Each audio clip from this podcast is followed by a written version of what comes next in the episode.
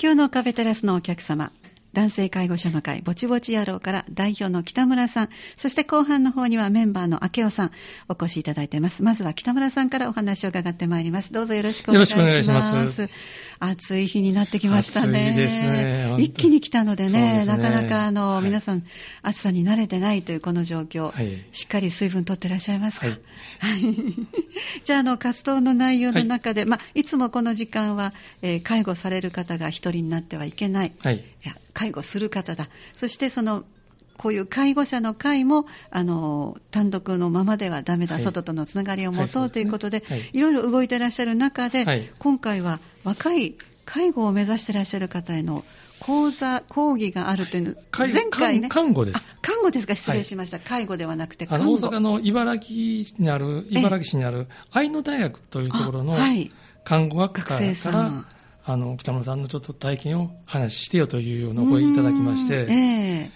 え。ー7月15日に特別講義ということで、はい。90分話してまいりました。えね、先月そんなお話ちょっとおっしゃってましたけども、まあ、はい。はいこういう時代ですので、時期ですので、あの、ネットでのはい。授業ということですね。だから一応パワーポイントも用意したんですけれども、あはい。あの、パワーポイントの画面広げてしまうとどうしても、あの、聞いてる人たちの顔って3つかしか出ないんで、そうですね。3、4人ぐらい相手にしながら話して感じでしたあね。ーはい。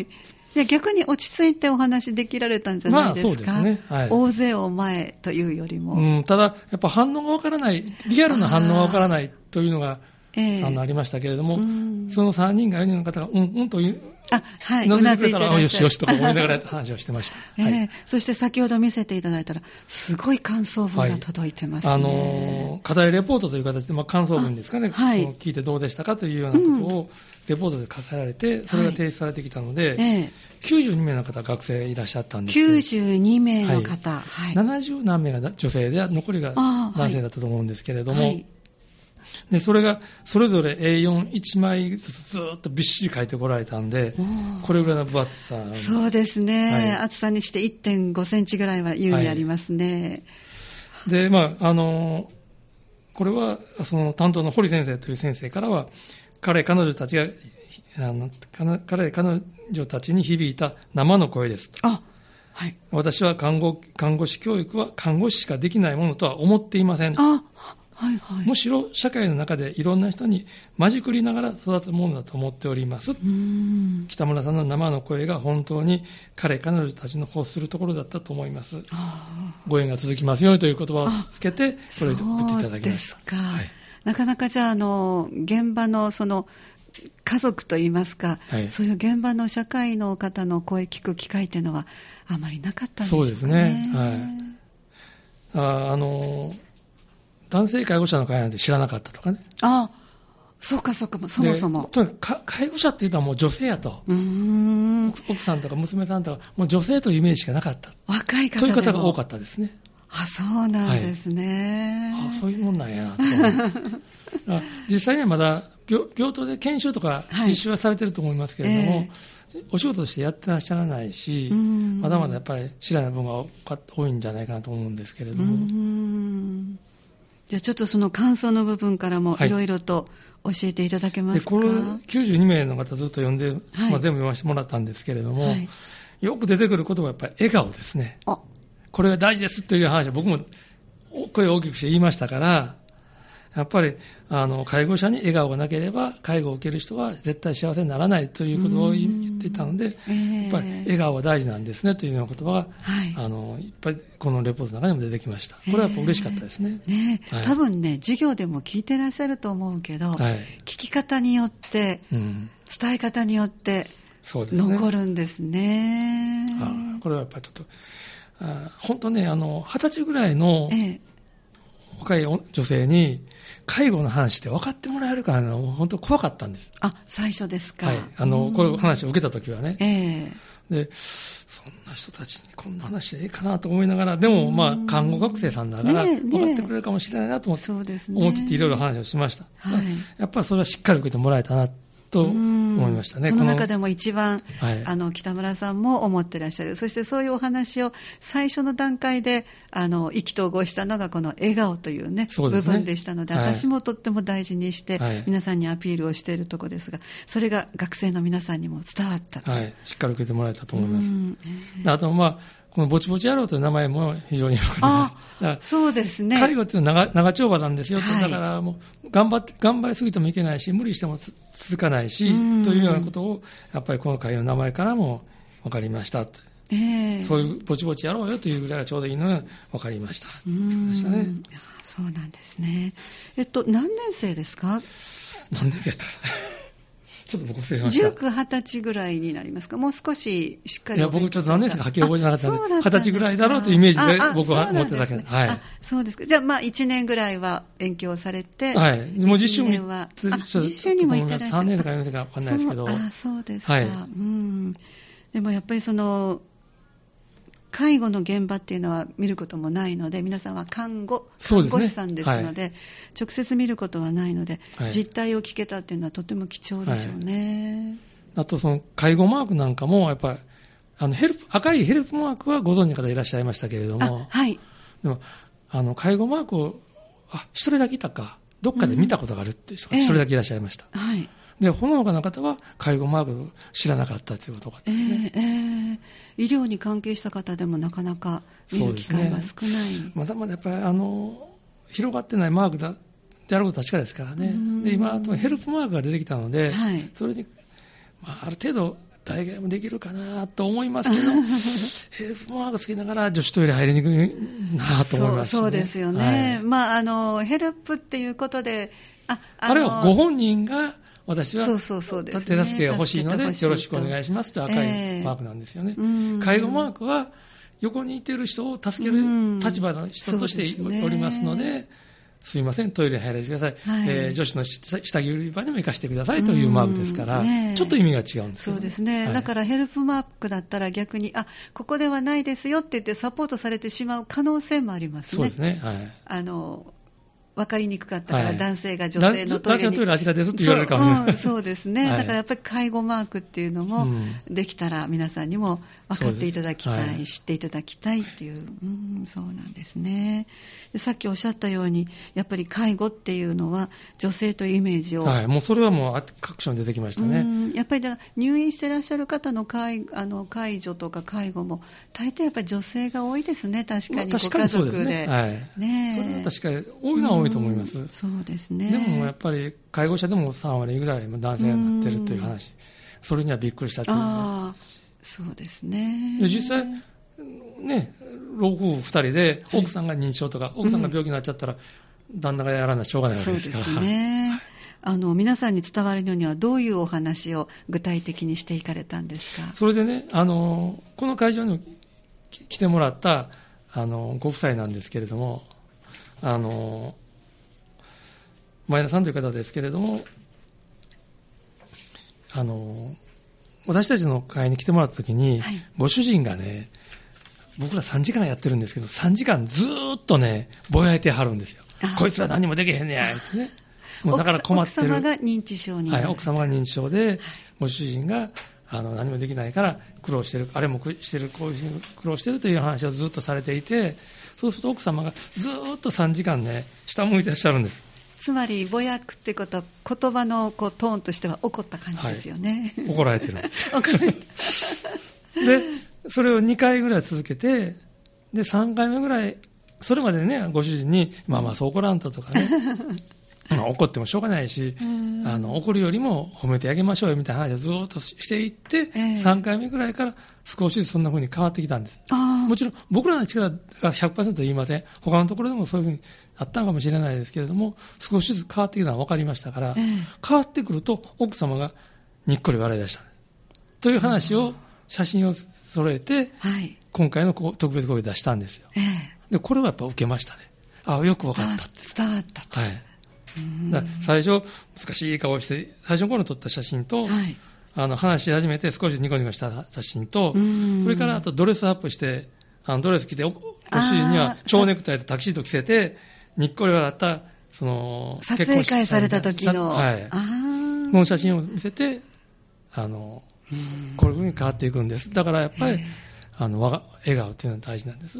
で、単に怒らないとかね、そういうことも大事なので、理理解してほしいなというのを話をしたら、ええええ。これはやっぱりよく分かってもらいましたね。うん。やっぱりあの百聞は一見ですね。そうですね。お写真でしっかりと、この夫人にはもう僕、これでよく教えてもらったと思います。うーん。そうなんですね。だからあのーこの前田さんでしたかしら、はい。来てくださってスタジオでもね、はい。お話ししてくださいましたけども、あのー私がお出会いした時にはもうすでにお二人、はい。ニコニコとしてらっしゃる時だったので、奥様もいろいろとお話をされてましたから、もう調子があったら奥さんどんどんしゃあないです。ねえだからあのいやそんなに物忘れはされてない方かなと思ったらその前はもう黙っていらっしゃった、あでもよ駅であの、はい。保護されたこともありましたし。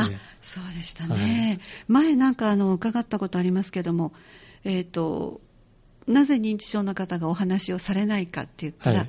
喋、ったら怒られるからって、うん。訂正されるし何度言ったら分かるのっていうは言葉で怒られるからっておっしゃってたので、はい。それをしなければお話どんどんうんできる方々はいもまだまだいらっしゃるんペですよね。お話しされてましたよ。ね嬉しかったな。ねそうですね、でそあとはどのように続けていかれたんですかそうですね。あとは、あの、なんかこう治療みたいなのも送られたんですかはい。あの、ぼちぼち野郎の、あの、チラシを、はいえー事前に送っておいて、ええあの、それを見てもらったんです。そうすると、ぼ僕たちのまあ3つの思いってありましたね。あはい先ほど一番冒頭に、えー、門垣さんからもありましたように、えー介護者は孤立しちゃいけない。はい介護者の会も孤立してはいけない。はいそして、介護者に笑顔がなければ、介護をする人は決して幸せにならない。これは、やっぱりその通りだなと思うというのは、ええたくさんの方がおっしゃってましたねあ。じゃあ手元にあるものもしっかり読まれて、はい感想としていただいたんですね、あのぜひちょっと感想文の中からあの心に北村さんの心に届いたものなど一部ご紹介いただけますか、えーとね、やっぱり介護者の会もすごく魅魅力的に思いましたと、こういう会があったら、まあ、将来参加してみたいという方もいらっしゃいましたし、えー看護師に笑顔がなければ、看護を受ける人は決して幸せあ幸せになれないというのがありましたね。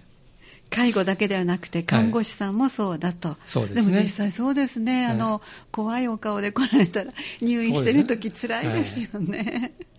なるほどね。で看護についてはたくさん並んで学んできたけれども、ええ。介護について詳しく学んだのは今回が初めて。ちょっとびっくりでした。ね、そうですね、はい。もうちょっと教わっていただきたい気もしますね、そうなんですね。介護のことはあまりお勉強ないんですね。そうですね。ええ。確かにその、その勉強は大事だと思いますけれども、介護の視点からも見てほしい。だからそのためにもはい。僕が言ったのは、あ意義があったのかなと思いますよね。ですね。で、介護で自分を責めているご家族には、えー介護者の交流会の参加を進めて、これは進めてほしいな。そうですね、はい。はい。今ねお聞きの方でねよかったらちょっとあのご自身が幸せになる一つのきっかけになるかもしれないのでね。そうですね。えー。はいもう介護はしんどいのはしんどいです。うんそれはもう逃げられない。でも、気持ちが楽になるかならないかだけで、自分も違うし、本人も変わってきますから、その気持ちの持ちをどういうふうに作るかいうのは大きなもん大切なことだと思いますね。うんだからしんどいですって言っていい場所があるということですそうよね。そうしんどい時はな、こうすんねんでと言うてもらえるとね、そうそうそう、サポートもありますし。俺の時もそうやったとかねうんでそんなのは聞きたくないとおっしゃる方は、もうじっとしてらっしゃるだけでもとにかくい。いですので、はいですね。ということですね。はい。あとはまあ認知症になったからと諦めるのではなく、認知症とともに生きているさまざまな人の話を聞いて、認知症であってもさまざまなことに挑戦する姿を見て、イメージが変わったというあはい、なるほどね。やっぱりこの誤解っていうのは、あの一番ご自分が誤解してましたってよくおっしゃいますね。そうですね。あの特に若年性の方々はねあの発症したってことを診断を受けた瞬間にはどん底になるけれども、はいっていうね古谷さんもおっしゃってましたね、はい、みんな死ぬもうもうもう人生終わりいこと言いますからね。うんでも決してそうじゃないっていうことが、あの周りと一緒に動くことで、うん私たちにもお手伝いすることもあるということですよね。そうですちょこっとお手伝いお手伝いしたら、すっごいいいことし、いい動きしてくれますから、ねえ。だから不便だけれども不幸ではないというねね。いろんなところでね、はい。使われている言葉ですけども、認知症もそうですね。まあ、その認知症の誤解や固固定観念を解いて正しく理解されるようにご家族などをサポートしていきたいというのもやっぱ嬉しいことですよね。そうなんですね、やっぱりあの北村さん自身も介護の現場のお話お伝えになってはい。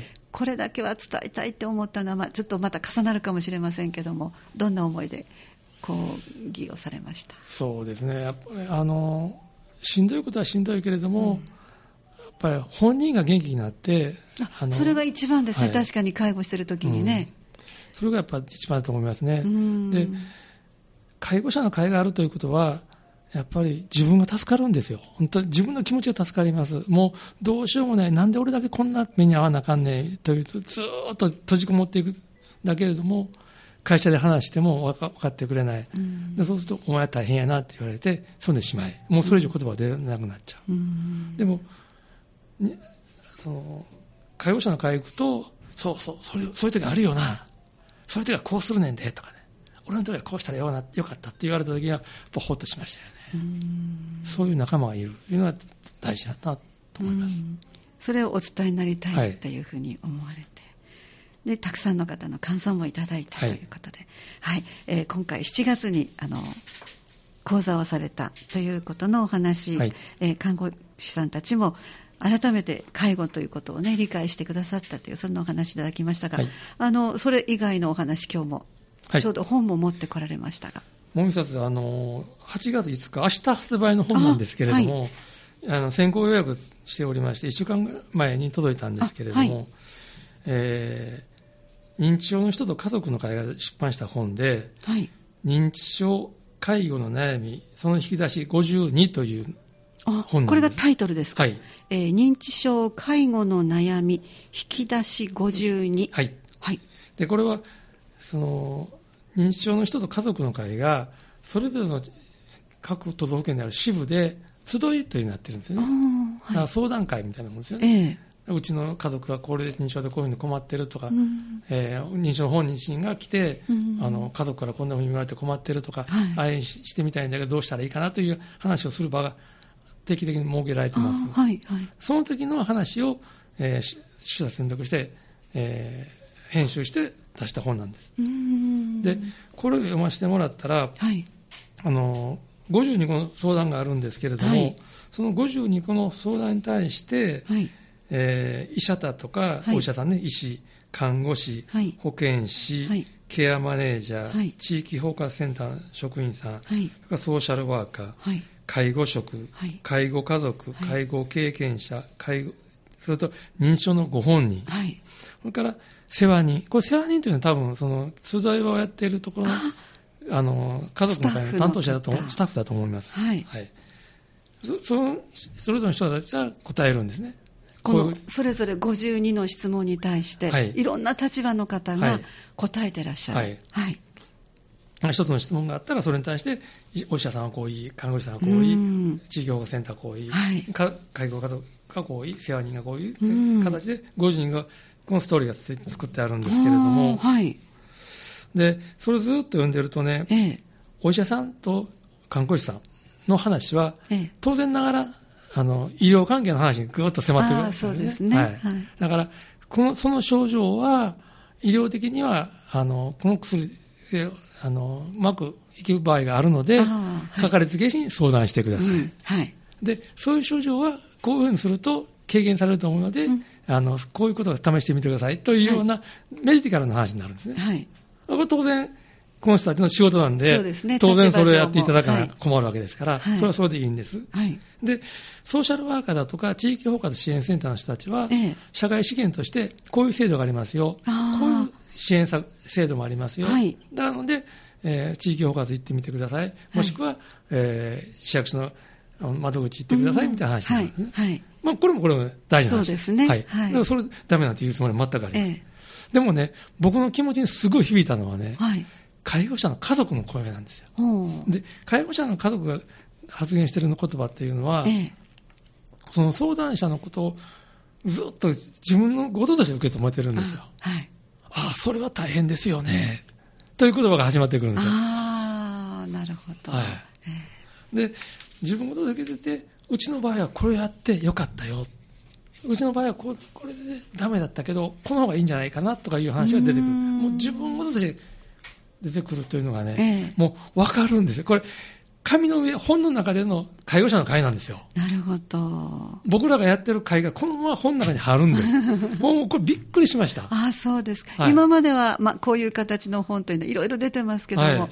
あの、今回ここれを。これぐらい響いたのなかったですね。あーそうはい。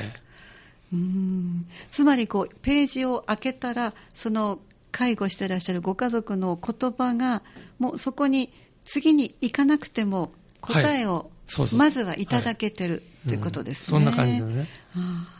それも気持ちにきっと届くっていうことですね、いや嬉しかった。これ本当に読んだ時にびっくりしましたね、あそうですか、もう一度タイトルをご紹介します。明日発売だそうで認知症介護の悩み引き出し52という本です、はい、もうあの先行発売されてますので、ええあの通信販売の中でも買えると思います。はい、引き出し52というのが赤で書かれてまして、認知症というのが1段、2段目が介護の悩み2段目、そして3段目に赤で引き出し52というトップになってますね。認知症の人と家族の会、公益社団法人あ認知症の人の家族の会が出しております。はい。多分引き出し52っていうちょっと珍しいタイトル部分がうまくせん、ね、検索したらうん。ポンとこう見つかると思いますね、明日発売ですしはい。ね、はいこれはじゃあよお前お読みになったらもうやっぱり感激していろんな方にお話しさはいれました、でそれをね、これめっちゃ感激したんで、はいもう半分のところで、あの、フェイスブックにダーって書いてしまったんです。はい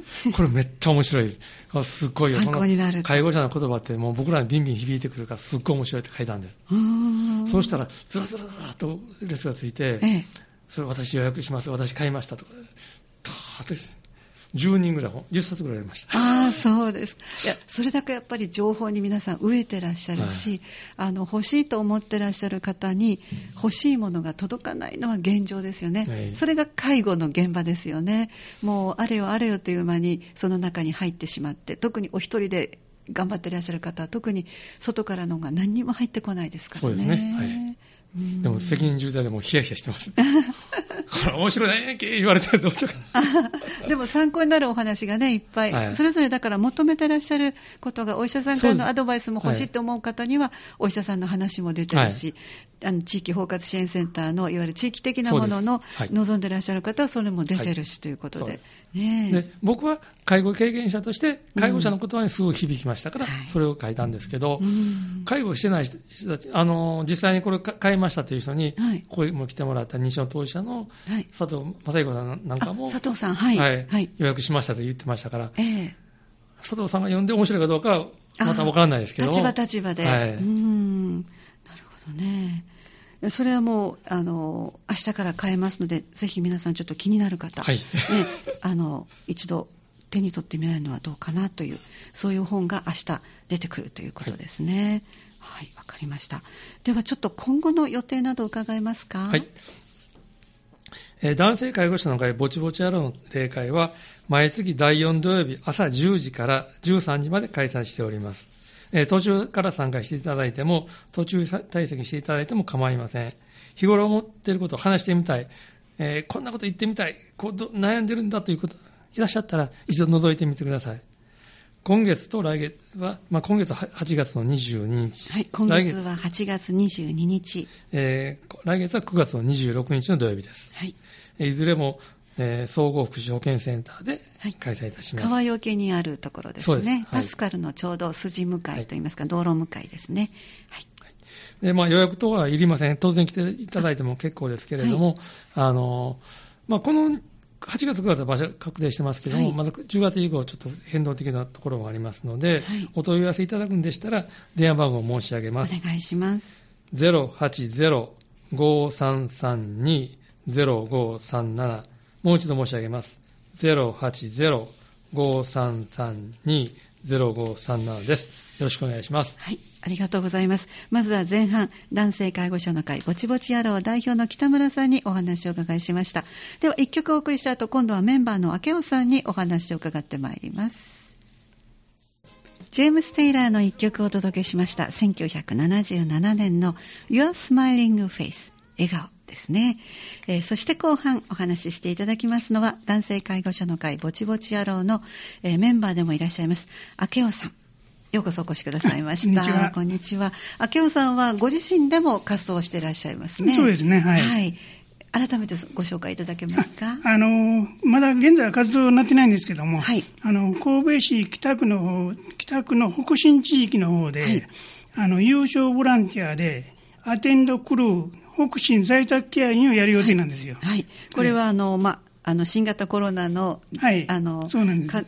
感染拡大ということでちょっとストップしているけれども、はい、動き出したというお話を今日はいただくんですが、はいはい、そもそもこれをこう動かそうと企画されたきっかけは何ですか？あの神戸市の,、あの生活支援、介護予防の研修がありましてね、その時申し込んでたら、ええ、あのまあ、過去にすでに6期の、えー、7年目やったんですけれども、過去6年の中で、はい、あの神戸市内で10人のチームができて、え、それぞれあの活動をやってるいうことで、でやっぱ北新地区でも欲しいナインが一つのきっかけやったんですね。あそうなんですね。はい、これは例えば具体的に内容としてはどんなことをあの基本的にはあの介護を受けている方に対しては、ええ、介護保険がメインになりますんで、え、あのその方に対してできるのは見守りですね。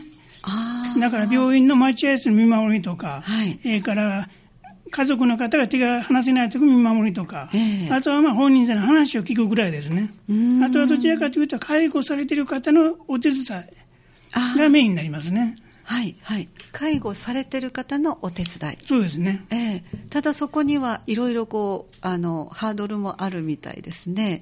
ただあの介護者本人に触れることについては介護介護を受けてる方の本人に触れることに関しては基本的に介護者の仕事介護人なり介護士なりそれからえー、っとヘルパーさんヘルパーさんの仕事になりますんでね、はい、そこまでタッチできないんですよね、はい、でも介護をしている方のお手伝いは基本的にはできるんですよね。ご家族側の。そうです、はい。はい、はい。じゃあ、そのお手伝いをしましょうということで。そうですね、はい。ああ、なるほどね。あの、明夫さんご自身はもうお母様を見送られたっていう介護の経験が終わりなので、そうですね、どういうことを困るか、どういうことが、うん、あの、悩みかっていうことは、いかがですか？ところがね、僕悩みがなかったんですよ。お母様の基本的に僕は全部できてできてしまってたんで、だから今回の研修受けて初めて、はい、あそんな悩みがみんなあるんやいうことが分かったんですよね。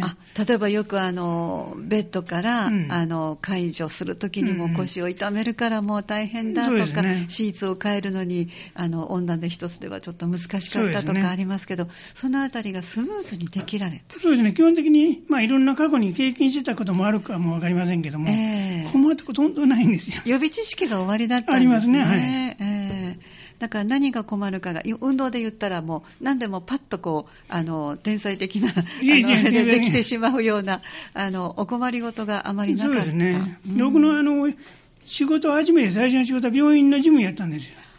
で今と違って分局されてないから、はい、例えば休館来たら、ええ、みんなあの嫌がるんですよ、見るんが。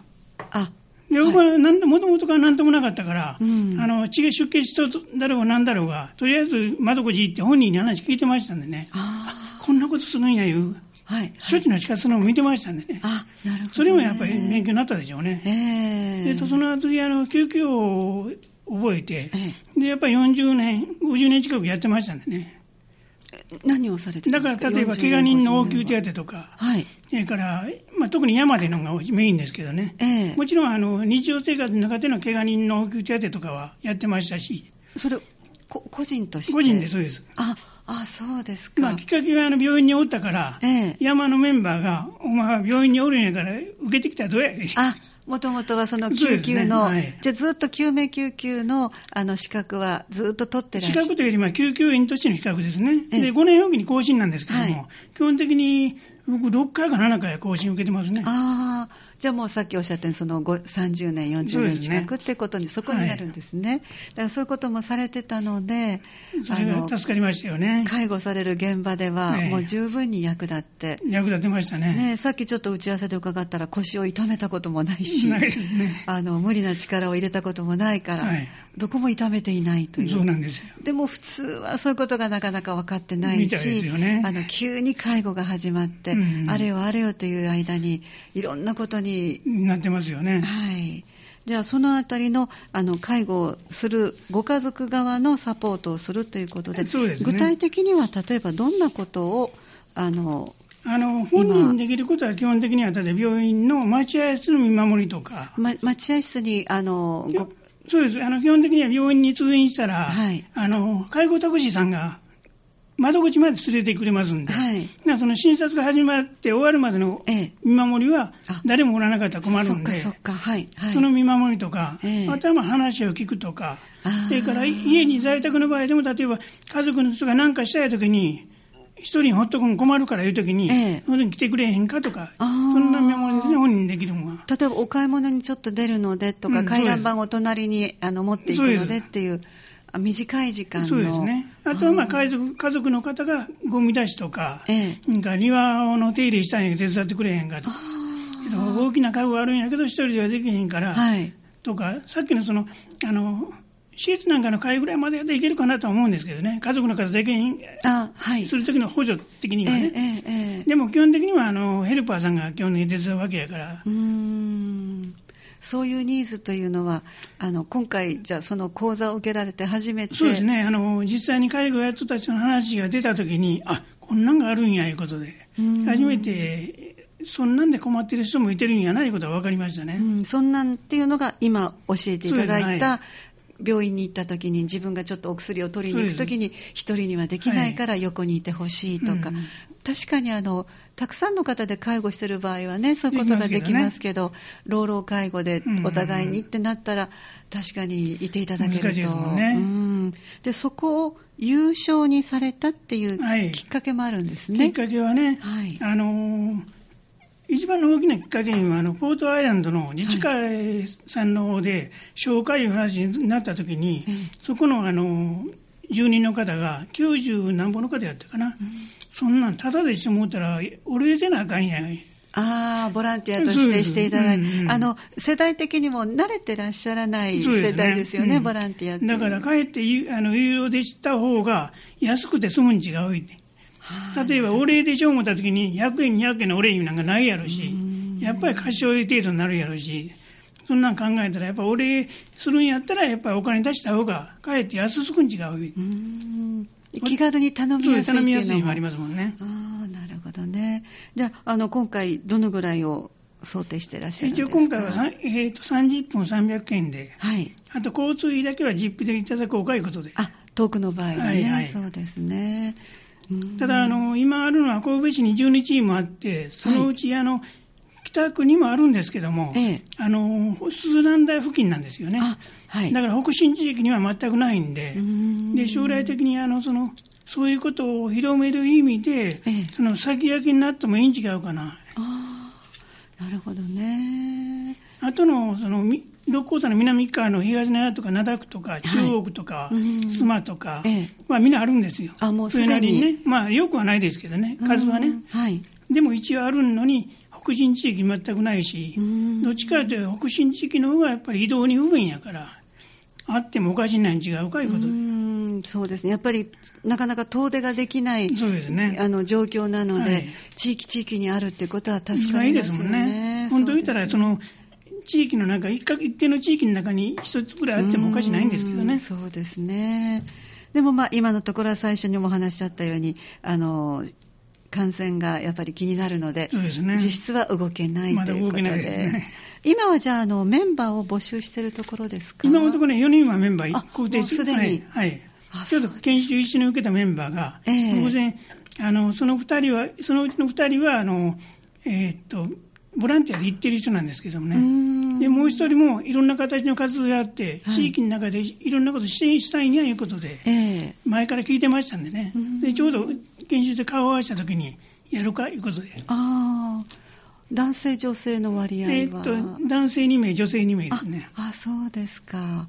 世代的にはおいくつぐらいの方、やっぱり介護を経験された方ですか？いや、でもないですね。ああそうですまあ、あの世代的には多分ね、男性の方は僕より2つ上なんですけどね、はい、女性の方も多分同じ、そんな変わらんと思います。はい、じゃあ、それぞれのこうまあ、専門って言ったらおかしいけれども、うん、立場立場で経験されたことがまた呼ばれた時に、ね、あじゃあ誰々さんが向いてるねとかって、うん、ると思いますね。ねあの先ほどお話を聞くってあのおっしゃってましたけど、はい結構それ大きいと思いますね。難しいですよね。あの、聞き方にはやっぱりちょっと、ちょっと学ばなきゃいけませんけどね。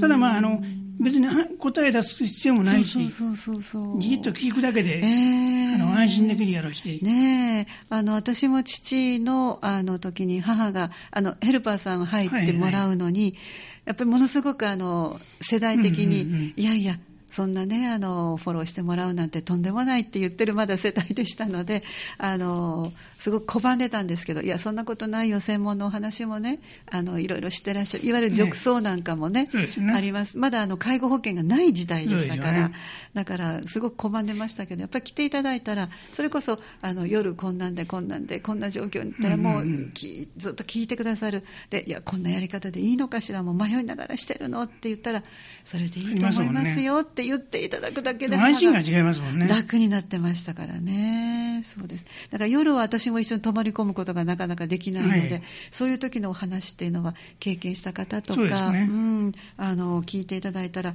随分母は助かったって言ってました。違うでしょうね、うん、やっぱ本人の話聞くも大事なんですよね。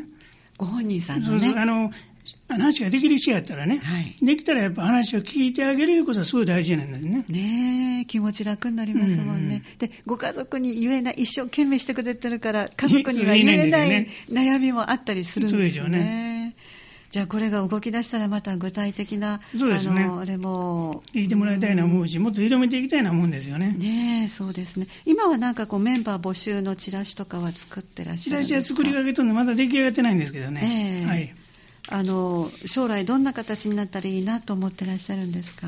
将来的にはやっぱりできたらやっぱ10人ぐらいのチームになって10人になったら結構あの動けますんでね、はい、できたらやっぱり2人単位ぐらいで増えてもいいかも分かりませんのでねあのやっぱり特に家の中に入る場合に一人で行くのがいいのかどうかにありますもんね。そこはね確かに、ね、ありますもんね。あのいわゆるボランティアさんっていらっしゃるから、うんうん、あの何らかの資格があるわけじゃないので、うん、っていうことが考えられると。そうなんですね。じゃあまずはメンバーを募りたいという。ね、昔やったらあのほんま部落の中に、そういうお互いにできてましたもんね。そうですね。お互い様っていうね。うん、今はもうなくなってますもんね、なかなか。そうですね。じゃあそういうのがまた本当にあのちょっとこのコロナの感染が落ち着いてきたら、そうですね。えー拠点はどこに置かれるんですか？拠点は一応ね、あの北新地区やけども、あはい、あの藤原台か、うん、あのまあ、北新清和台、うん、一応事務所は私の家になりますけどね。はいでも例えば利用されたい方は、はい、あのその近辺であれば、そうです。特にあのあの一応あの、有の安心健やかセンターの管轄と、それから有馬安心センターの管轄で、はい、それを超えてもやっぱり行ける範囲のところいうことで、聞いてから判断せなきゃないと思うとうんですよね。そうですか。ぜひ動き出したらまた皆さんにもお伝えしたいと思いますので、でね、えっ、と、このやってみたいなと思われる方はどこに連絡をさせてもらったらいいですかね？一応、僕のところはめ、あの、連絡先になってますので、はい、事務局の連絡先はご紹介いただけますか、はいはい、お願いします。えっ、と、規約の中に入れたかな？あ、そうですね。あの、えっ、と、明けようの、えー、携帯電話で、はい、090、はい、9052、はい、1042が電話の方ですね。はい。メールはどうします？あ、お電話だけでいきます。かの方が伝わりやすいかもしれません。はい、じゃあもう一度事務局の電話番号お願いします。090、はい、9052、はい、1042、はいこちらの方にお問い合わせいただきたいと思います、えー、現在はまだちょっとこの感染が広がるということであの動き出してないんですけどもアテンドクルー北進在宅ケア、えー、優勝の、えー、ボランティアの皆さん方、はい、えそれぞれグループが固まりつつありますからぜひあのやってみたい関心があるとおっしゃる方はご連絡してみてください。よろしくお願いします、じゃあ後半お話をいただきましたのは、はい、ぼちぼち、男性介護者の会ぼちぼち野郎のメンバーでいらっしゃいます、明夫さんでした。どうもありがとうございました。